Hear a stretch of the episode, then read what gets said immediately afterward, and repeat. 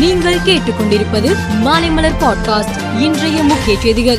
தமிழக முதலமைச்சர் மு க ஸ்டாலின் சென்னை அண்ணா நகர் தெற்கு பகுதி செயலாளரும் மாநகராட்சி ஆளும் கட்சி தலைவருமான ராமலிங்கம் இல்ல திருமணத்தில் கலந்து கொண்டு பேசினார். அப்போது அவர் நீட் தேர்வு விலக்கிற்காக திமுக சார்பில் பல்வேறு கட்ட போராட்டங்களும் நடந்து வருகிறது. எனவே நீட் தேர்வில் விலக்கு பெறும் வரை திமுக ஓயாது என்றார். தமிழகம் முழுவதும் நீட் தேர்வுக்கு எதிராக திமுக சார்பில் உண்ணாவிரத போராட்டம் இன்று நடைபெற்று வருகிறது. உண்ணாவிரதத்தை தொடங்கி வைத்த அமைச்சர் துரைமுருகன் பேசுகையில் இளைய சமுதாயத்தின் ஒட்டுமொத்த தலைவராக உள்ள அமைச்சர் உதயநிதி நீட்டை ஒழித்து கட்டும் வரை இளைய சமுதாயம் ஓயாது என சபதம் எடுத்துள்ளார். நீட் தேர்வு ஒழிந்தது அதற்கு காரணம் உதயநிதிதான் என சரித்திரத்தில் ஒரு நாள் இடம்பெறும் என்றார். ரஷ்யாவின் லூனா இருபத்தி ஐந்து விண்கலம் நிலவில் மோதி நொறுங்கியதாக ரஷ்யா விண்வெளி ஆராய்ச்சி நிறுவனம் அதிகபூர்வ அறிவிப்பை வெளியிட்டுள்ளது. ஏற்கனவே லூனா இருபத்தி ஐந்து விண்கலத்துடனான தொடர்பு துண்டிக்கப்பட்டதாக அறிவிக்கப்பட்டிருந்த நிலையில் நிலவில் மோதியுள்ளது.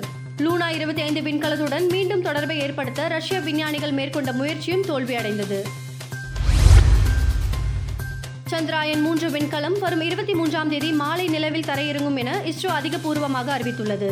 இந்நிலையில் விண்கலம் ஏற்கனவே வரும் இருபத்தி மூன்றாம் தேதி மாலை ஐந்து நாற்பத்தி ஐந்து மணி அளவில் நிலவில் தரையிறங்கும் என தெரிவிக்கப்பட்டிருந்த நிலையில் மாலை ஆறு நான்கு மணிக்கு தரையிறங்கும் என நேரம் மாற்றி அமைக்கப்பட்டுள்ளதாக அறிவிக்கப்பட்டுள்ளது. காங்கிரஸ் தலைவராக மல்லிகார்ஜுன கார்கே பொறுப்பேற்ற பிறகு காங்கிரஸ் காரிய கமிட்டியின் குழு புதிதாக மாற்றி அமைக்கப்பட்டுள்ளது. இதில் Adhir Ranjan Chowdhury A K Antony P Chidambaram Sachin Pilot K C Venugopal உள்ளிட்ட முப்பத்தி ஒன்பது பேர் இடம்பெற்றுள்ளனர் பாகிஸ்தானில் உள்ள பஞ்சாப் மாகாணத்தில் டீசல் ஏற்றி வந்த லாரியும் பயணிகள் பேருந்தும் மோதிக்கொண்டதால் ஏற்பட்ட தீ விபத்தில் சிக்கி பதினாறு பேர் உயிரிழந்தனர். படுகாயமடைந்தவர்களில் நான்கு பேரின் உடல்நிலை மோசமாக இருப்பதால் உயிரிழப்பு எண்ணிக்கை அதிகரிக்க வாய்ப்புள்ளதாகவும் கூறப்பட்டுள்ளது. கிரிக்கெட் ரசிகர்கள் மத்தியில் ஃபேபுலஸ் போர் என்ற வார்த்தை பிரபலமானது. Virat Kohli Joe Root Williamson Steve Smith ஆகியோர் இதில் இடம்பெற்றுள்ளனர்.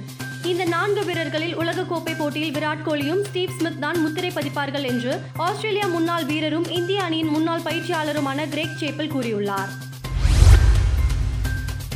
எம் எஸ் தோனி தலைமையில் விளையாடியுள்ள இளம் வீரர் ருத்ராஜ் கெக்வாட் அணியை எவ்வாறு கட்டுப்படுத்துவது கடினமான சூழ்நிலைகளை எவ்வாறு சமாளிப்பது போன்ற கேப்டன்ஷிப் அம்சங்களை நிச்சயமாக கற்றுக்கொண்டிருப்பார்.